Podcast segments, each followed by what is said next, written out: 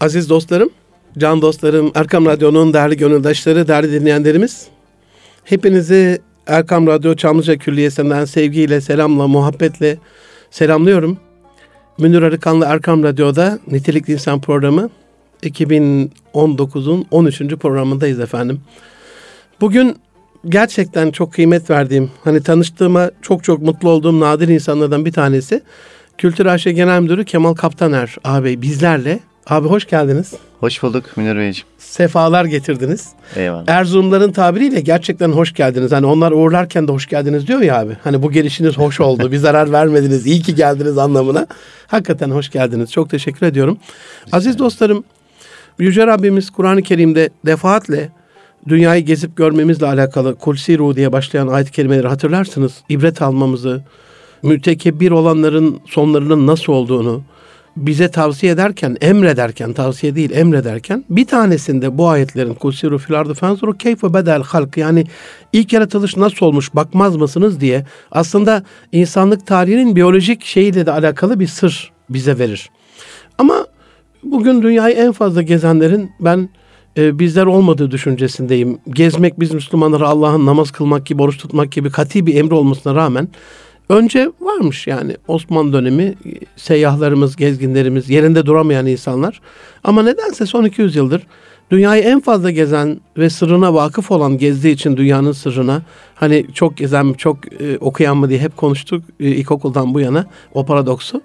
Doğuda bu gezenler Japonlar, Koreliler, Çinliler ama batıda Avrupa ülkeleri, İngilizler, Amerikalılar. Bugün bu değerli dostumla, değerli ağabeyimle dünyayı gezmenin bize katkılarını e, konuşacağız. Ben sizin adınıza kendisine çok çok çok teşekkür ediyorum. İyi ki bizlerle, iyi ki vakit ayırdı. Abi hoş geldiniz. Hoş bulduk. Öncelikle ben çok teşekkür ederim davet ettiğiniz için. Estağfurullah. İnşallah faydalı bir program olur. İnşallah. Bizim format olarak şöyle bir usulümüz var abi. Hani kısaca Kültür A Ş Genel Müdürü Kemal Kaptaner, can dostumuz, İstanbul beyefendisi, benden bu kadar. Biz genellikle Yunusça, hani bir ben vardır benden içeri diyor ya, sizin o gönlünüzdeki Kemal Kaptaner'i takdiminizi dinleyenlerimize daha önemsiyoruz. Kimdir abi Kemal Kaptaner? Evet, ee, aslen Bursalıyım. Maşallah. Bursa tabii göçmenlerin çok olduğu bir şehir. Ama biz azınlıktayız. Manav derler e, Bursa'nın yerlisi, Türkmen kökenli olanlara.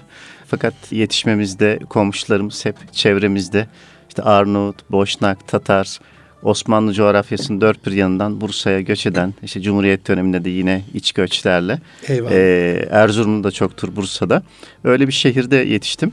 Liseyi bitirince bin dokuz yüz seksen beş yılında İstanbul'a geldim. İstanbul Teknik Üniversitesi'nde e, mühendislik okurken edebiyatla, kültür sanatla tanışınca kendimi farklı bir sektörde buldum ve mühendisliğin dışında e, çok uzun yıllar e, iletişim, reklamcılık, radyo, televizyon bu sektörlerde çalıştım. E, son yaklaşık bir buçuk yıldır da İstanbul Büyükşehir Belediyesi Kültür A Ş Genel Müdürü olarak Eyvallah. İstanbul halkına hizmet etmeye çalışıyoruz. Tam yerini bulmuş derler ya böyle çok yani şükür. İsmiyle müsemma, yaptığıyla da böyle şeyini temsil eden, fıtratını, potansiyelini temsil eden Rabbim muvaffakiyetler versin. Amin. Dinleyen böyle genç bir hedef kitlemiz de var. Onlar açısından o mühendislikle bu kültür kısmına, reklamcılığa, iletişime e, kaçışınızı, eksen değişikliğini Hı. ya da soracak olursam neyi cezbetti abi bu tarafın? Çünkü mühendislik biraz daha katı, formal. Doğru. Tabii mühendislik eğitiminin mutlaka hayatımda, iş hayatımda ilerleyen yıllarda çok faydası oldu. Fakat tabiri caizse yüreğinin götürdüğü yere git derler ya. Ben de üçüncü E, sınıftan itibaren içimdeki sesi e, bastırmadım. Yüreğimin götürdüğü yere gittim ve kendimi işte yayıncılık, iletişim bu sektörde buldum. Çünkü insan lise yıllarında tam kendini keşfedemiyor ve işte bir tercih yapıyorsunuz. Üniversitede bir bölüme giriyorsunuz. Eğer insan o bölümde tatmin olmazsa tabii zor bir karar, belki radikal bir karar. Ömür boyu sevmediğiniz bir işi yapmak, zorunda kalmak gibi bir tehlike var. Oysa bu kararı keşke e, üniversite tercihini yaparken verebilsek. E, ben biraz geç verdim üçüncü sınıfta. O yüzden mezun olduğum halde o mühendislik diplomasını e, sadece resmi işlemlerde kullanabildim. Ama bin dokuz yüz doksan birden itibaren yaklaşık yirmi sekiz yıldır hep sevdiğim işi yaptım. O yüzden elhamdülillah, elhamdülillah. Konuda mutluyum. Büyük şans yani. Şimdi dinleyenlerimiz açısından e, üniversite tercihinde tabii bunun belli olması büyük bir lütuf. E, iyi olur ama olmamışsa da cesur olun. iki, üç, dört fark etmez. O rota evet. değişikliğine, sevdiğiniz yöne doğru, gönlünüzün kesinlikle götürdüğü yere doğru karar verin diyorsunuz. Yani yani. Ömür boyu mutsuz olmaktansa belki insan yani zararın neresinden dönerse kârdır. Tabi bu istişare edilerek verilmesi bir, gereken bir karar. Anne babayla, çevreyle, kesinlikle e, o hedeflediğimiz meslek sahipleriyle istişare ederek, yani o değişikliği yaparken de bireysel bir karar değil, bilen kişilerle istişare ederek, e, görüşlerine değer verdiğimiz kişilerle isabetli bir karar vermek lazım. Eyvallah. Şimdi iletişimde abi, e, mühendislikte belli. Hani bunun kitapları var. Nasıl olacağıyla alakalı bir disiplini var. Şaşmaz kuralları var mühendisliğin, her mühendislik dalında. Ama iletişim biraz daha serbest, biraz daha evet. özgür. Biraz daha sizin o anlık tasarımlarınıza, düşüncelerinize bağlı bir şey, duygulara bağlı bir şey. Evet. Orada kendinizi nasıl geliştiriyorsunuz? Ya da o karar verdikten sonra bugünlere gelirken içinizdeki o kemalinizi kemalata nasıl dönüştürdünüz? Bununla alakalı birkaç tavsiye de anlamında. Yani siz nasıl yaptığınızı anlatırsanız sizi evet. takip edeceklerdir. Nasıl geliştirdiniz abi kendinizi o karar verdikten sonra? Tabii şöyle bir ifade kullanır işte. Mektepli ya da alaylı diye. Mektepli o işin eğitimini eyvallah. Alıp formal e, eğitimini aynen resmi süreçlerden sonra o meslek sahibi olmak. Alaylı da o sektörün içinde belki sıfırdan çıraklıkla başlayıp işte çırak, kalfa, usta şeklinde yük, yükselerek o işi o sektörün, mesleğin içinde öğrenmek. İletişim çoğunlukla benim gördüğüm, özellikle Türkiye'de sektörde çalışanların, benim gözlemim muhtemelen yüzde sekseni alaylı. Yani farklı meslek dallarından, farklı okullardan gelip işin içinde öğrenen, severek kendi geliştiren insanlar. Belki yüzde yirmisi de ilgili üniversitelerden, fakültelerden mezun olan kişiler. Tabii o oran gittikçe yükseliyor. Çünkü iletişim fakülteleri çoğaldı, ilgili bölümler çoğaldı. Her geçen gün e, iletişim sektöründe mektepli oranı artıyor. Ama başarılı olmak için mektep yetmiyor maalesef. Her iki tarafta da, ister alaylı olun ister mektepli, büyük bir sevgiyle, azimle, fedakarlıkla o sektörün bilgi kaynaklarına erişmek. Bu sektörel dergiler olur, kitaplar olur, fuarlar, yurt içi yurt dışı etkinlikler, işte sempozyumlar, paneller, efendim uluslararası mesleki bir takım etkinlikler. Bunlara katılmak. Gönlünü kültüre dönsün diyorsunuz yani. Eyvallah. Kısaca. Evet. Yani bu tabii bütün meslekler için geçerli ama iletişim özellikle tamamen okula bağlı olmayan, çoğunlukla kişinin kendi çabasıyla piyasada e, işin içinde öğrenilen bir meslek dalı diyebiliriz. Eyvallah. Bir de küçük oraya da değinsek iyi olur. Hani reklamcılık şeyinden de bahsettiniz. Çok böyle e, etki bırakan güzel çalışmalarınız oldu. Reklamın önemi nedir abi günümüz dünyasında? Tabii bu başlı başına benim size konuk olmam gereken İnşallah ayrı bir program. İnşallah duyarız çünkü o konudaki birikimimizi evet, biliyorum. Ama evet. kısaca ona da bir değinelim. Hani evet. iletişimin hayatındaki yerine sonra yani gezmeye geliriz. Çok kısa bir özet olursa bugün günümüzde tükettiğimiz e, tüm markalar, gündelik hayatta olsun, gelir düzeyimize göre tükettiğimiz giyim kuşamdan tutun, e, temizlik ürünlerine kadar, akıllı telefonlara kadar, teknoloji ürünlerine kadar aslında tükettiğimiz her şeyde e, farkında olsak da olmasak da e, reklam sektörünün e, empoze ettiği, bize dayattığı dersen belki sert olacak ama e, maruz bizi, bırakıldığımız evet, bir şey maruz var. Maruz kaldığımız, bir... e, biz yönlendirildiğimiz bir takım e, markalar ve tüketim alışkanlıkları var. İşte e, diyelim kahve içmek. Ee, bir dönem e, Türkiye'de çay kültürü yaygındı. Türk kahvesi bile geri plana düşmüştü. E, fakat son yıllarda e, bir kahve, işte kafeler, her köşe uh-huh, başında uh-huh. kafeler, A V M'lerde vesaire kahve zincirleri, kafe zincirleri bir kahve tüketimi yayıldı. Çünkü izlediğimiz birçok yabancı filmde, dizide herkes elinde bir kahve bardağıyla dolaşıyor, işe gidip geliyor, işte okullarda aynen. vesaire. Ve bu bilinç altında ya kahve güzel bir şey, modern bir şey ve farkında olmadan kahve tüketmeye başlıyoruz. Ve bunun muhtemelen bir istatistiği yapılsa hazır kahve tüketimi herhalde son yirmi yılda Türkiye'de çok hızla yükselmiş. Belki çayı bile geçmiş olabilir. Kesinlikle. Ama bir taraftan da sevindirici bir şey. Türk kahvesi de buna paralel, hani kahve sektöründe yeniden döndü. Birçok gencimiz de yine Türk kahvesi içmeye başladı. Bunun gibi yani sadece bir akıllı telefon markası, ayakkabı markasını tüketmek değil, yeme içme kültürü bile reklam sektörünün bir takım yöntemleriyle. Tercihleri efendim, değiştirebildiği aynen, bir şey araç. Algı yönetimiyle. Algı yönetimi. Yani eyvallah, gündelik hayatımız değişiyor, tükettiğimiz markalar değişiyor. Yani reklam sektörü bu kadar güçlü etkiye sahip bir sektör. Eyvallah. Çok teşekkür ederim. Aziz dostlarım, Erkam Radyo'da Münir Arıkanlı Teknik İnsan Programı'nda Kültür A Ş Genel Müdürü Kemal Kaptaner abiyle beraberiz. Şimdi bugünkü konuya buradan bu girizgahtan sonra girmek istiyorum izninizle. Dünyayı gezmek niçin önemlidir abi? Hani doğa açısından dünya, canlılar, insanlar, kültürler, böyle bir şumullü bir bakış açısı yaparsak niçin önemlidir gezmek? Aslında bu hafta ilginç bir haftaya tevafuk ettik. Pazartesi günü biz e, ikindi namazını mütakip Eminönü'nde Ahi Çelebi Camii'nde bizim evliyamız e, Seyahatname müellifi eyvallah, Evliya Çelebi Hazretleri'nin beş yüz sekizinci vefat yıl dönümü programı yapıldı. Evliya Çelebi'yi anarken işte sizin de bu programınızın konusu tevafuk dünyayı olmuş, gezmek ilginç bir tevafuk oldu. Tabii dinleyicilerimiz arasında muhtemelen benden çok daha fazla seyahat etmiş yurt içi yurt dışı programcılarımız arasında da mutlaka vardır. Ama biz bugün sizinle belirlediğimiz konu çerçevesinde ben en azından kendi deneyimlerimden e, sorularınıza cevap vereceğim. Eyvallah.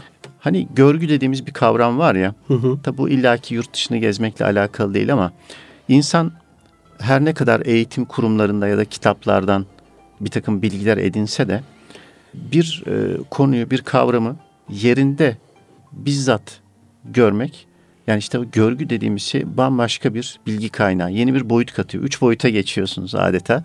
Yani kağıt üzerinde ya da bilgisayar ekranında iki boyutlu olan bilgiler, o e, anlatılan konuyu bizzat yerinde gidip gördüğünüz zaman bu yurt içi ya da yurt dışı. Bu sosyolojik bir konu olabilir. Bir milleti tanımak, bir halkı tanımak olabilir. Farklı dinler, mezhepler olabilir. Farklı ırklar olabilir.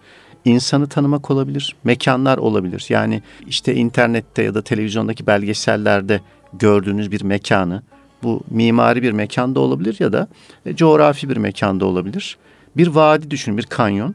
O kanyonu televizyondaki bir belgeselde bir saat bile izleseniz, o kanyona gidip de bir otuz saniye, altmış saniye o üç boyutlu o kanyonu gördüğünüz zaman etkisi bambaşka, unutulmaz, hafızanızda yer ediyor. Örneğin ben Kars'a gittiğim zaman, Kars'ta malumunuz Ani harabelerinin olduğu evet, bir bölge var. Ben tabii daha önce e, demek ki e, araştırmamışım. Orada Ani harabelerini biliyordum ama coğrafi olarak ne göreceğimi bilmiyordum. Bir baktım ki bir kanyon, muhteşem bir kanyon birden karşınıza çıkıyor. Yani Ani harabelerinin sınır noktasına ulaştığınız zaman Aras Nehri'nin taşların da geldiği. Evet, muhteşem bir kanyon ve kanyonun öbür tarafında Ermenistan'ı görüyorsunuz. O kanyon beni müthiş etkiledi. Hani sonra fotoğraflarını da çektim, kendim de çekindim ama yani o fotoğrafa bakıyorum, o kendim görmemiş olsam o duyguyu yaşamak mümkün değil. Yani bir coğrafi mekan olarak bunu anlatıyorum ya da bir cami, bir katedral, efendim bir mahalle, bir sokak. Diyelim son yıllarda İstanbul'da moda olan Balat civarı. Çok fotoğraflarını görmüştüm. Fakat geç gitmek nasip oldu maalesef. İstanbul'da yaşadığımız halde bazen İstanbul'un konuşturmacasında evet, burnumuzun dibindeki bir yere çok geç gidebiliyoruz. Fakat Balat'ı bizzat gezdiğiniz zaman o fotoğraflardan çok çok daha fazla orada bir şeyler görüyorsunuz. Yani hem mimari anlamda hem oradaki insanlar, satıcılar, dükkanlar, işte oradaki antikacılar, kafeler, sokaklarda koşturan çocuklar. Yani bu yurt içi de yurt dışı bir seyahat ettiğiniz zaman kitaplarda okuduğunuzdan, internette gördüğünüzden, televizyonda belgesellerde gördüğünüzden çok daha fazla bir şeyleri keşfediyorsunuz ve onu unutulmaz bir şekilde beyniniz, hafızanızı alıyor özetle. Eyvallah. Pazar günü ben Antep'e gidiyordum, sabah uçuşu. Sabahtan böyle güneşin abi doğma vaktinde uçağın penceresinden aşağıya baktım. Göreme'de Ihlara Vadisi'nde kanyonun girişinde, birazdan size resimlerini paylaşırım, çektim çünkü denk geldi yani, yoksa o an kaçırabilirdim de evet. Abi elli altmış tane balon. Oo, siz uçaktan vadinin, ben uçaktan aşağıda ama rengarenk balonlar evet, evet. Yani o anda onların o duygusunu düşündüm ben evet. Uçakla hızlıca geçtim yani, yani ee, Kapadokya'da da e, balon örneğinizden yola çıkarsak tabi biraz pahalı bir şey. Kişi başı minimum yüz dolarlardan başlıyor. Ama imrendim yani. Evet. Fakat hayatınızda bir kere yapmazsanız o şeyi yaşayamıyorsunuz. Ben çok görmüştüm mesela videolarda, fotoğraflarda. Birçok dinleyicimiz de görmüştür. Fakat o Kapadokya'da, Göreme'de bir balona o sabah hava aydınlanmadan İşte o alevlerle şişiriyorlar. Evet. İşte insanlar uykulu uykulu, soğuk hava, sabah daha gün ağarmamış. O sepete biniyorsunuz ve gün aydınlanıyor. O muhteşem manzarada yüzlerce balon aynı anda havalanıyor. İşte yaklaşık bir saat bir seyahat yapıyorsunuz o balonla. Fakat ömrünüzde hani yapmadan ölme denen şeyler vardır ya. Eyvallah. İnsan hayatında bir kere o balona binmeli. Muhteşem bir duygu. Yani bu da e, gezmenin, görmenin e, örneklerinden bir tanesi. Duygu açısından İstanbul'un şeyini yazan, tarihini yazan, e, kültürel mekanlarla alakalı, kültürel varlıklarımızı yazan bir ağabeyle tanışmıştım. Cumhurbaşkanımız o kitabın ön sözünde bir sayfalık bir İstanbul A Ş olarak yazısı da var. İsmini hatırlayamadım ama yani İstanbul'la alakalı o prestij kitaplarından olur ya. Evet. Be- Büyükşehir Belediyesi bastırdı galiba. Ee, öyküsünü anlattı. Beni çok etkilemişti Kemal abi. Şeye gidiyor, Süleymaniye'ye gidiyor. Ee, Koreli şeyler gelmişler, turistler. Bir dokunuyorlar, oradaki şeyleri, Çinlilere, bir mihraba geliyorlar, bir halıya elliyorlar, bir kubbeye bakıyorlar, ağlamaklı, çok duygulu oldukları Hı. belli yani. Bir his yaşıyorlar. Evet. Atıyor kendini minberin oraya ağlayarak hüngür hüngür. Allah'ım diyor, bana da bu yabancıların duygusundan ver diyor. Yeah. Ben yıllarca yirmi otuz yıl gelmişim evet. diyor. O camiye evet. girmişim diyor. Allahu Ekber, Esselamu Aleyküm, Ya Allah. Hiç evet. diyor bu duygu yok. Acaba bu gezdikçe bu duygudan da siz başladığınız için bir duygu birikimi mi oluyor? O mekanların duygusunu mu alıyoruz? O doğada gezdiğimiz yerlerin ruhu da bize mi geçiyor? Yani bir tekamül de oluşuyor mu gezerken? Rahmetli mimar Üstad Turgut Cansever'in şehirlerin Eyvallah. ruhu diye bir çok kullandığı bir kavram vardır. Şehirlerin ve mekanların ruhu var. Yani bu mekan ister kutsal bir mekan olsun, isterse dünyevi bir mekan olsun. Yani o mekanın mutlaka insanda oluşturduğu bir etki var. Ee, onu hissediyorsunuz. Ya yani onu fotoğraftan ya da videodan almak mümkün değil. Ee, o şehre, hatta ülke de diyebiliriz buna. Uh-huh. Örneğin Hindistan. Ben Hindistan'a gitmeden önce çok Bollywood filmi izlemiştik. İşte o neşeli, işte dans eden insanlar falan. İşte bir kısmı gariban, işte bir kısmı zengin. Ee, insan tanıdığını sanıyor. İşte Bollywood filmlerinden ya da belgesellerden Hindistan'ı tanıdım sanıyorsunuz. Ama o Hindistan sokaklarında bize işte bir hafta gezmek nasip oldu. O e, sokak festivalinde o çılgın insanları, insanları görünce aynen, değil mi? O başka bir şey. E, yani onların hayatının içine girince, yani şöyle diyeyim size, e, Yeni Delhi'de kaldığınız otelin bahçesinde Rolls Royce'lar var. Ama otelin arka sokağında yerlerde yatıyor insanlar. E, gün boyunca bisikletle yolcu taşıyıp, gece de evi olmadığı için tabii havada sıcak. Gece hiç üstünü bile örtmeden yerlerde evet, yatıyor evet. insanlar. Biz mesela Hindistan belgesellerinde diyeyim sokaklarda işte kutsal inek değil mi? İnekler dolaşıyor. Ve de mesela Agra şehrinde, Jaipur şehrinde hı hı. işte tavanlardan, her yerden maymunlar, maymunlar atlıyor. Mesela biz otobüste inemedik çünkü otobüsün üstüne atlıyor maymunlar. Fakat benim daha önce belgesellerde görmediğim bir e, çarşıda, kalabalık bir çarşı, bizim e, Mahmut Paşa gibi böyle akın akın insan akıyor. Domuz gezdiğini gördüm. Evet, sokak aynen, köpüğü gibi. Aynen. Ben bunu hiç...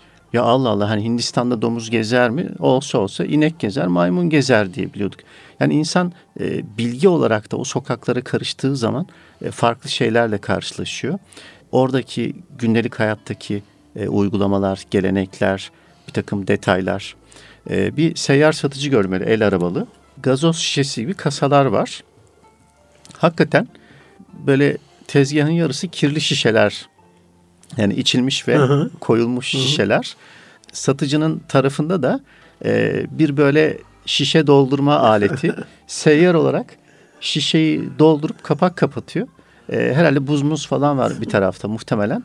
E, seyyar satıcı orada üretip satıyor. İşte e, gazoz mudur, meyve suyu mudur nedir? E, tabii cesaretiniz varsa, o çok hijyenik olmadığı Eyvallah. apaçık ortada. Eyvallah. Yani bunun gibi işte tuk tuk denen üç tekerlekli arabalar mesela. Bunu evet bir belgeselde görmüş olabilirsiniz Hindistan'la ilgili. Fakat ona bindiğiniz zaman Hindistan sokaklarında oluyor, çünkü niçin biniyorsunuz? Turist de olsanız gitmeniz gereken bir yere otobüs duruyor diyor, bundan sonrasını küçük araçlarla, çünkü o kadar dar sokaklar var ki tuktuklara biniyorsunuz ve onlar birbirleriyle yarış ederken siz müthiş bir macera yaşıyorsunuz, böyle şey film setinde. Bir de gibi. Çok güçlü araçlar yani evet, küçük ama çok hızlı gidiyor. Hani... Ve o inanılmaz keşmekeş içinde ya bu trafik nasıl akıyor diye şaşırıyorsunuz. Ya bu Hindistan'dan bir örnek. Bir eyaleti evet. e, Türkiye kadar olan nüfuslu bir yerden evet. bahsediyoruz. Şimdi yani. Seyyar satıcı dedik. Mesela New York'tan da örnek Hı-hı. verebiliriz. Dinleyicilerimizden sosyal medyada görenler vardır.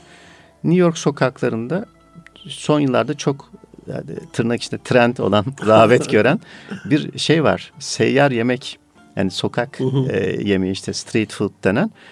Helal Guys diye bir Müslüman gençler var. Bunlar bir zincir olabilir, bir şirketin ortaklığı bilmiyorum. Böyle aynı Helal Guys hı hı. E, adı altında şubeler açmışlar. Çoğu seyyar, bazıları bir küçük e, dükkan şeklinde bodrum katlarında falan. E, bunlar böyle e, doğu usulü daha çok işte kebap, işte dürüm, işte ekmek arası, o tip şey ve millet New York'un işte o e, gökdelenlerinin arasındaki caddelerde bu seyyar satıcılarda kuyruk oluyor.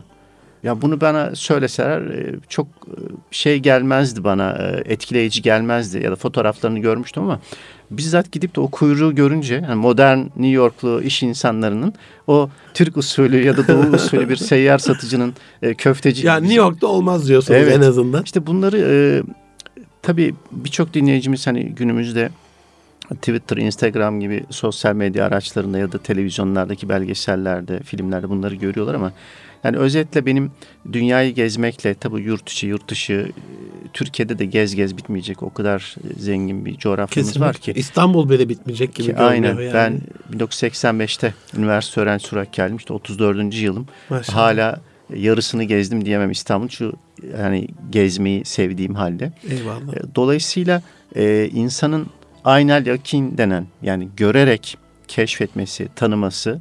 Yani bu sadece bir turistik bilgiyi kastetmiyorum. Ee, başka Yaşaması. Da, aynen. Yaşaması. Yani e, başka milletleri tanımak, başka din mensuplarını, mezhep mensuplarını, mesela mezhep denince İran'ı gezmek e, başka bir farkındalık. Yani İran'la ilgili algınız değişebiliyor. Yani İran'a gitmeden önce düşündüklerinizle gidip bir hafta gezdikten sonra işte Şiraz'ı, İsfahan'ı, Tahran'ı e, bakış açınız değişiyor.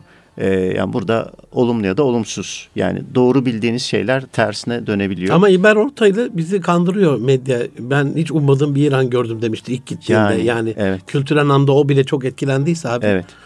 Dolayısıyla e, bizim ön yargılı olduğumuz bir takım toplumları, ülkeleri yakından tanımak için bence imkan varsa gidip görmek en güzeli. Şimdi imkan varsa diyorum bazı dinleyicilerimiz diyecektir ya kardeşim e, herkes zengin değil ki gezsin. Fakat e, samimi olmak gerekirse sadece mesele zenginlik değil. Yani gelir düzeyi benden çok daha iyi olup da e, hani benim gezdiğim gibi diyorum. Hani ülke sayısı anlamında demiyorum da ara sokaklarına girmek, sokaklarında kaybolmak derler ya. Hani bir şehri tanımak istiyorsanız sokaklarında kaybolun derler. Sizin zaten e, hem programınızın ismi Nitelikli İnsan. Yani bir geziyi nitelikli hale getirmek. Yani ondan bir takım çıkarımlarla dönebilmek, dolu dolu dönebilmek. Yoksa standart e, turistik mekanları gezip dönmek değil mesele. Değil. Ama bu son söylediğinizden abi ben de tam orada girecektim araya. İyi oldu bahsettiğiniz. Hani imkan varsa deyince ben bakıyorum adam sırtına battaniyesini, yatağını, evet. yer yatağını koymuş, sırtında taşıyor. Sırt ya. çantası. Sırt çantası. Ya. ya biz yani. normal bir Tabii. dosya çantasını taşırken kolumuz yoruluyor. Tabii. Onun da kalkmış Hollanda'dan, Tabii. İngiltere'den gelmiş. Uzak Doğu'da da gördüm, burada da gördüm. Evet. Geziyor. Bisiklete Özellikle binmiş gelmiş abi. Doğru. Otostop yapmış çok gelmiş. Çok konfor aramadan bir takım e, minimum koşulları sağlayarak e, birçok ülkeye gitmek mümkün. E, günümüzde de vizelerin kalktığı birçok ülke var. Özellikle gençler için işte üniversite çağında Erasmus gibi e, öğrenci değişim programları var. Eurorail var, trenle alakalı birçok ülke çok ucuza. Trenle tüm Avrupa'yı mutlaka tavsiye ediyorum yani mutlaka. E, ucuz bilet seçenekleri internetten bulunabiliyor. Kesinlikle. Yani bu bir planlama ve çaba meselesi. E, çok zengin olmadan insan birçok ülkeyi gezebilir. Yurt içinde zaten Türkiye'de birçok yere insan e, kısıtlı imkanlarla gidebilir. Eyvallah. Aziz dostlarım, Erkam Radyo'nun değerli gönüldaşları Münir Arıkan'la Nitelikli İnsan devam ediyor efendim. Kültür A Ş Genel Müdürü, sevgili dostum, ağabeyim Kemal Kaptaner'le birlikteyiz. Gezmenin bize olan katkılarını anlatıyordu. Abi ailevi boyutuna bakarsak hani mekanların ruhu dedik, bize bir algı dedik, bir duygu dedik.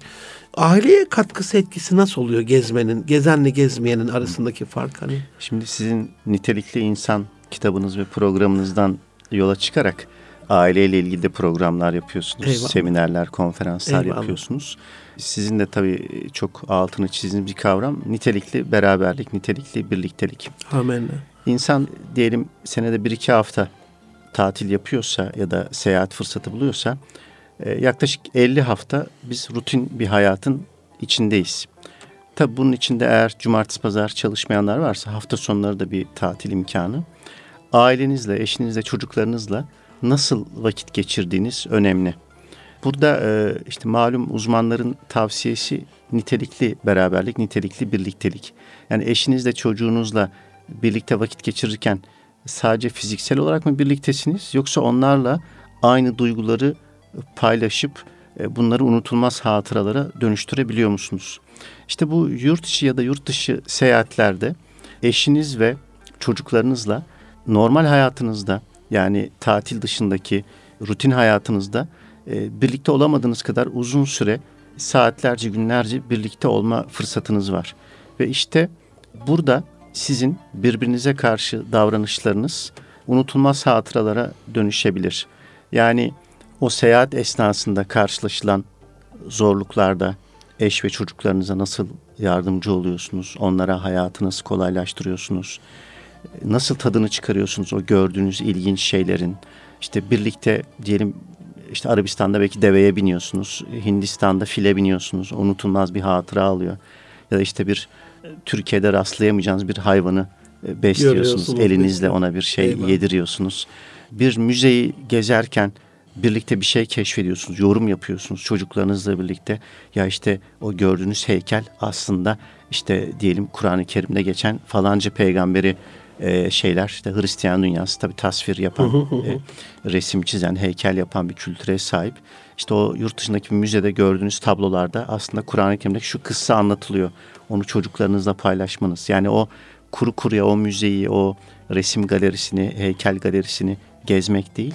Oradan bir takım işte yorumlar çıkarmak, ibretler çıkarmak ya da bizdeki sanat dallarıyla karşılaştırarak, yani bir anne baba olarak e, deneyiminizle e, çünkü bazen insan mesleği gereği eşinden daha fazla bir konuyu bilebilir, çocuklarından daha fazla, bunu eşiyle ve çocuklarıyla paylaşması o gezilen yerlerle ilgili. Ya bu, bu illa bir müze olması da gerekmez. Sokaklarda gezerken diyelim e, rastladığınız bir gelenek, bir kültürle ilgili yorum yapabilirsiniz. Diyelim Londra'da işte East London denen bölge, bizim işte şimdi hani Balat falan gibi hı hı. daha eski mahalleler. Fakat turistik yönden çok cazip. Böyle sokaklarında hep işte grafitiler vardır. Sokak sanatçılarının yaptığı çalışmalar vardır. İşte hafta sonları işte bizim Ortaköy gibi, Balat gibi böyle şeyler açılır. İşte bit pazarı tarzı şeyler. Oraları gezerken aile fertlerinden biri, bu konuyu sizden iyi bilen çocuğunuz da olabilir. Yani bir genç kızımız, genç delikanlımız annesine babasına orada gördüğü şeylerle ilgili arkadaşlarından öğrenmiş olabilir, sosyal medyadan. Baba bak şu duvardaki resim var ya, şu ressama ait biliyor musunuz, işte çok meşhur falanca gibisinden.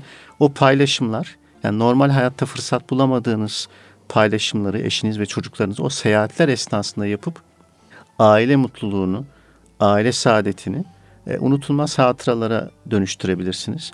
İleriki yıllarda fotoğraflarınıza, videolarınıza baktığınızda aa biz işte diyelim şu Umre'deyken şöyle bir şey olmuştu, ne güzel bir hatıraydı. Ya da işte geçenlerde işte İtalya'da hani alışveriş yaparken şunu görmüştük ya falan. Ya bu illaki tabii yurt dışı yurt dışı fark etmez.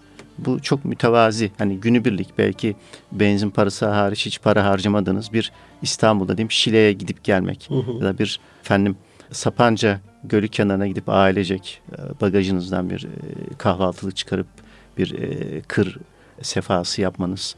Bakın piknik demedim. Eyvallah abi. Kır, kır gezisi, kır sefası. Ya.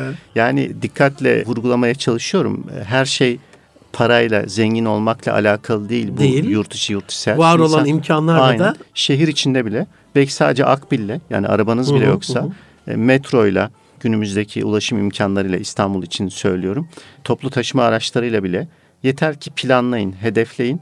Yanınıza böyle bir nevale, evden peynir, zeytin, simit alın. E, belki bir termosa çayınızı doldurun. Yani o cumartesi de pazar ailecek belki bir şehir hatları vapuruyla e, Beykoz taraflarına gitmeniz ya da e, Sarıyer taraflarına gitmeniz e, unutulmaz bir deneyim olabilir. Bir müze gezmeniz, işte çocuklarınızla bizim Miniatürk parkımızı gezmeniz ya, unutulmaz bir hatıra olabilir.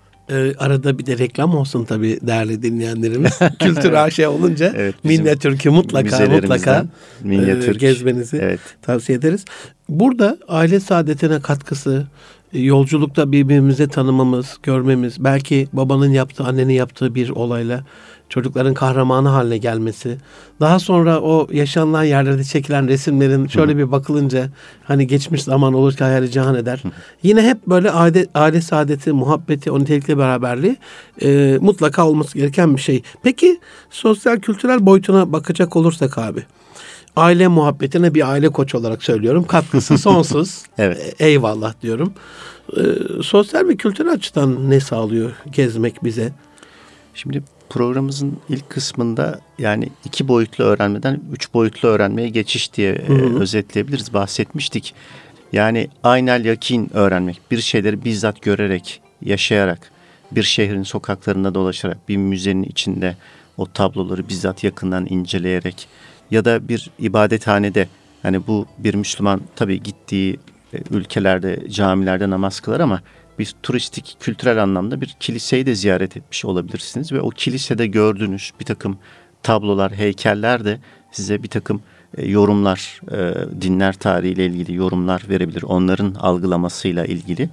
Yani mutlaka öğrenme boyutunu çok etkiliyor. Bir de yorumlama boyutunu bence etkiliyor. Seyyah bir arkadaşımız var.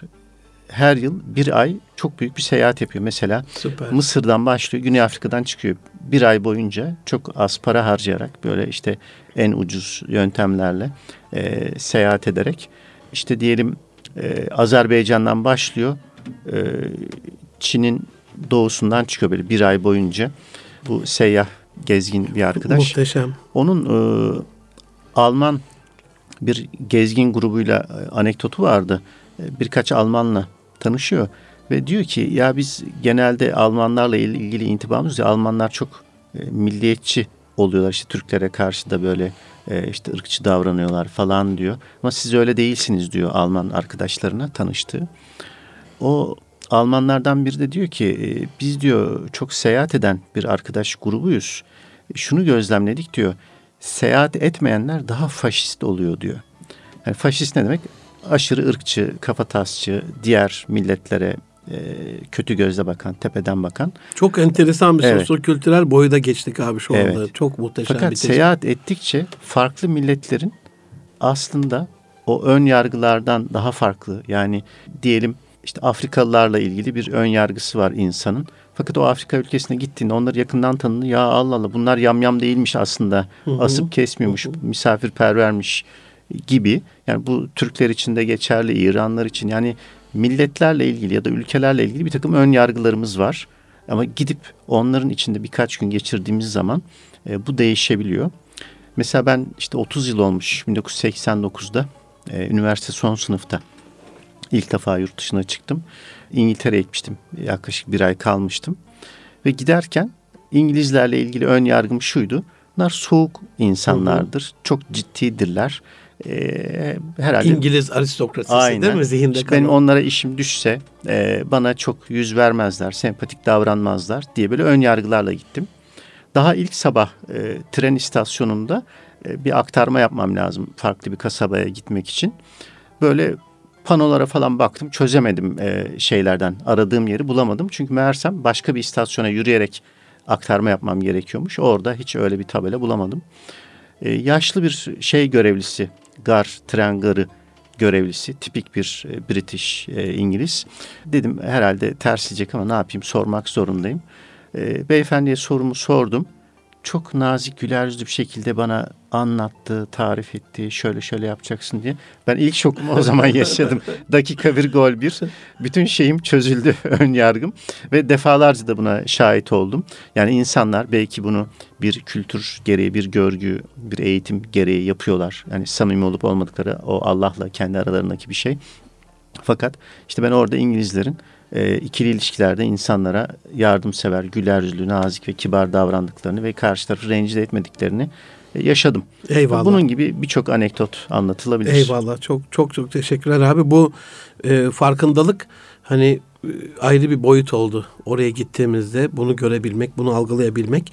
Şeye bakarsak, ekonomik boyutuna, ben gittiğim zaman mesela şükre de vesile oluyor. Tabii şimdi bir de Müslümanların yoğunlukta olduğu yerlerde, sokaklarda dediğiniz gibi domuz falan, bir yakıştıramıyorum e, Hindistan'ın şeyine. Bir kendi halime bakıyorum, ülkeme şükrediyorum.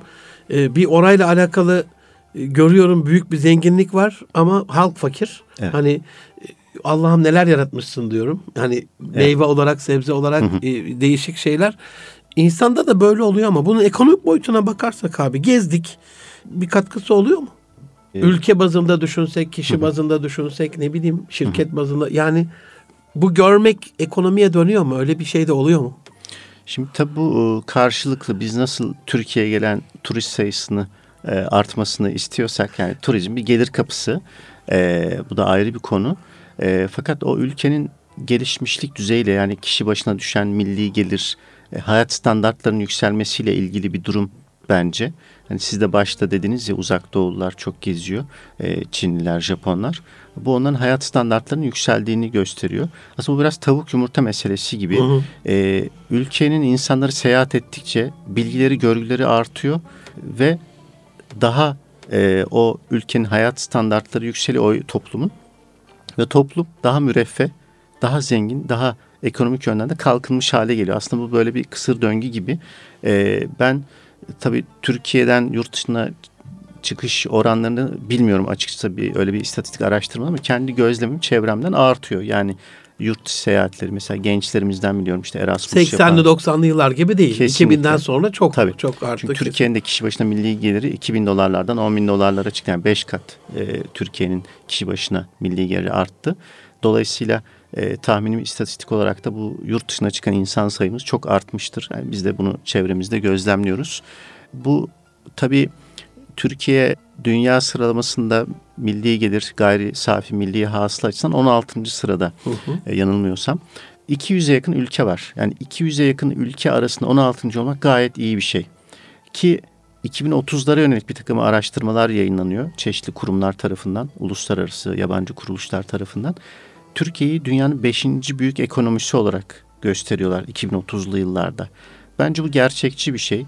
Yani Türkiye'nin gelişim İnşallah. E, İnşallah. gidişatına, trendine baktığımız zaman, işte eğer yurt dışına seyahat ettiğinizde gördüğünüz bazı ülkeler, mesela Orta Asya ülkeleri, Özbekistan, hı hı. Tacikistan yetmişli yıllar mesela, Tacikistan yetmişli yıllar, Özbekistan seksenli yıllar, Kazakistan doksanlı yıllar diyebilirim.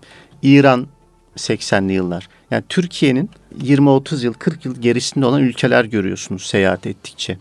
Hindistan tabii çelişkiler ülkesi. Belki toplumun işte yüzde üçü beşi zengin ama yüzde doksan, yüzde doksan beşi açlık sınırında yaşıyor. Siz de az önce ifade ettiniz. İnsan şükrediyor. Ya biz Türkiye'de ne kadar bolluk içindeyiz. üç artı bir evde yaşayan küçümsüyor. Niye dubleks değil, niye villa değil, değil diye. Oysa hani Japonya'da bile insanlar bir artı birlerde yaşıyor. Hindistan'da sokaklarda yaşıyor. Ev diye bir şey yok. Birçok insan, yani toplumun yüzde onu fakir diyorlar. Bu yüz kırk yüz elli milyon yapar. Yani Hindistan için düşündüğünüz zaman. Yani Türkiye'nin iki katı sayıda insan sokaklarda yatıyor, evsiz. Dolayısıyla yurt dışında başka ülkelerin hayat standartlarını gördüğünüz zaman e, Türkiye'nin hakikaten hani şu anda istatistik olarak kadrini, kıymetini bilmekle alakalı bir şey çıkıyor. Yani ortaya. on altıncı sırada olmanın gündelik hayatta neye tekabül ettiğini bizzat gözlerinizle görmüş oluyorsunuz. Ee, şeyde bu ekonomiye katkıyla alakalı, hani ben de seminerlerde abi acizane şey yapıyorum, anlatıyorum bunları. Gitti mesela bir arkadaşımız, solucan gübresiyle alakalı Türkiye'de ilk şey Rusya'ya gidip orada Kızıl Kaliforniya solucanın gübresinin falan, hani kültürlerin böyle farklı girişimlerinin taşınmasına da vesile oluyor. Mesela şu anda Mersin'de Vietnam'ın ejder meyvesi. Ee, en son ben bir markette, çok uluslu şirketin marketinde otuz beş liraya falan gördüm tanesini. Yani biz sadece meyveyi, sebzeyi sekiz on çeşittir bizde ama dünyada binlerce çeşit şey var. Evet. Ee, hem ekonomiye katkısı, hem yeni girişimlere yol açması, hem yeni ortaklıklar evet. kurulması. Geçen bir Japon yazarın kitabında e, rastladım. Diyor ki gelişmişlik katsayısı ile alakalı bir şey yapmış. Be, bana göre diyor havada şu an itibariyle kişi sayısı diyor gelişmişliğinizi gösteren. Yani şu an itibariyle havada en fazla insan sayısı olan ülke kim tahmin edin, o diyor en gelişmiş olandır diyor. Evet. Japonların da, Almanların, Amerikalıların, Çinlilerin bu konuda ilk dörtte olduğuyla alakalı veriler var uçuş şeylerine göre. Hakikaten ekonomide de öyle olduğunu görüyoruz yani. Tabii uçuşta bizim de e, gelişen e, malum bir kesinlikle e, istatistiğimiz e, Türk Hava Yolları'nın dünyada en çok noktaya uçuş yapan E, hava yolları olması. Yani bunu destekliyor bu gelişmişliğimizi. E, bizim de e, uçuş e, sayısına baktığımız zaman Türkiye'de hızla yükselen bir e, kişi başına uçuş saati artıyordur ya da mil olarak hesaplanıyorsa eyvallah, hızla yükseliyordur diye düşünüyorum. İslami boyutuyla bitirelim abi. Bitirmek de istemiyorum. Daha soracağım soruların yarısındayım. İnşallah bir gün yine fırsat olursa davet edelim. E, katılırsanız çok mutlu oluruz. İnşallah. E, en azından yarısını sorabildim. E, yarısı kaldı ama is, İslami boyutuyla hani Rabbimizin bir emri dedik, e, gezin. Bize katkısı nasıl oluyor abi? Şöyle örnek vereyim. En azından e, ülkemizde birçok insan hiç yurt dışı seyahati yapamıyorsa bile Umre'ye, hacca gidiyor. Yani Umre'de, hacda insanlar dünyanın dört bir yanından, hani yetmiş iki millet deriz ya. Evet. yetmiş iki millet, kılık kıyafetleri farklı, davranışları farklı, mezheplerinden kaynaklanan e, bir takım e, uygulamalar farklı, kültürler farklı. E, tahmin ediyorum Anadolu insanı hiç olmazsa Umre'de, hacda o gördüğü farklı milletlerle İslam dünyasına bakış açısı değişiyordur. Yani daha Malcolm X'in yaşadığı gibi, yani o hacda bir İslam kardeşliği. Aynen. O değil eski mi? Siyahi milliyetçiliği terk edip ya biz işte biz sarışın, ümmetiz. Aynen, bir ümmet duygusuyla sarışın bir Müslümanla yan yana namaz kılması Malcolm X'in hayatında bir dönüm noktası olmuş. Ee, bizim için de yani bu milliyetçilik anlamında değil de farklı kültürleri, mezhepleri görüp onlara karşı daha hoşgörülü olmak, onları sevmek, yani aramızdaki ön yargıları kırarak farklı ülkelerden gelen Müslümanlara daha sevgiyle, muhabbetle bakabilmek, bu İslam yönden önemli bir duygu. Bir de bilgi açısından tabii orada haccın, umrenin dışında farklı ülkelere gittiğiniz zaman, örneğin İran'a ya da Hindistan'a, o ülkelerdeki Müslümanların yaşayışlarıyla biraz daha geniş düşünmeye başlıyorsunuz. Çünkü Türkiye'de bir e, Hanefi, Sünni Müslümanlığı var. Bizim geleneklerimiz hı hı. var. Yani ibadetlerde olsun, kılık kıyafetlerde. Orada gördüğünüz zaman ya böyle de olabiliyormuş. Yani bunlar da sonuçta Müslüman ve bunlar da yüzyıllardır bu kılık kıyafetle, hı hı hı. bu ibadet şekliyle yaşıyorlar. İşte cami mimarileri farklı, minareler olsun, işte belki bir takım tesbihatları vesaire. Mesela Balkanlara gittiğiniz zaman özünüze dönüyorsunuz. Ben aslen Bursalıyım diyorum. İşte Bosna herhalde Bursa. Bursa'nın e, bozulmamış hali. Eyvallah. Camilerdeki o Osmanlıca eyvallah. Tesbihatlar, işte e, tekkeler, faal, zikirler, e, ilahiler, Türkçe ilahiler söylüyorlar falan. Yani e, Osmanlı'yı Balkanlarda yaşatıyor bazı ülkeler, e, Bosna gibi. Tabii bir de tarihsel bilgi anlamında, örneğin Özbekistan'da güzel bir seyahat yaparsanız Semerkant ve Buhara'da o Allah dostlarını, e, İslam alimlerini, yani bizim Türkiye'deki, Anadolu'daki Anadolu irfanının, tasavvuf ve e, İslami kültürün köklerini, köklerine Semerkant'tan, Buhara'dan geldiğini orada görmeden olmaz e, bizzat tabii. görmüş oluyorsun. Bu da e, bilgi ve duygu anlamında bir farkındalık oluşturuyor. Eyvallah. Çok çok teşekkür ederim abi. En sevmediğimiz bölümdeyiz. Kapanış bölümü. Hiç de gönlüm razı değil ama inşallah bir daha gelme sözü alarak bırakıyoruz inşallah. Sizi. Aziz dostlarım, az evvel Kemal abi bahsetti. O seyyah arkadaşının bir Almanla yaşadığı, hani daha fazla insanla hemhal olarak, daha fazla mekan görerek o aşırı ırkçı, kafatasçı, üstünlükçü, Jacoben tavırların bittiğini, zaten Rabbimiz de ben sizi kavim kavim, millet millet yarattım, litaarafu, tanışasınız diye. Hani tanışınca daha bir ortak nokta bulunuyor değil mi? Daha ılımlı evet. hale geliyor abi insanlar. Ee, mutlaka dini hayatımıza, kültürel hayatımıza, aile hayatımıza katkısı oluyordur. Aziz dostlarım, e, bugünlük bu kadar diyelim. Erkam Radyo'da Münir Arıkanlı Nitelikli İnsan Programı. Kültür A Ş Genel Müdürümüz, değerli ağabeyim, dostum Kemal e, Kaptaner ağabeyle. E, ona çok çok teşekkür ederek bitirelim. Ben teşekkür ederim. E, ayaklarınıza sağlık, için. Yüreğinize sağlık. Çok naziksiniz, çok teşekkür ederim. Eyvallah. Gelecek hafta görüşmek üzere efendim. Hoşça kalın.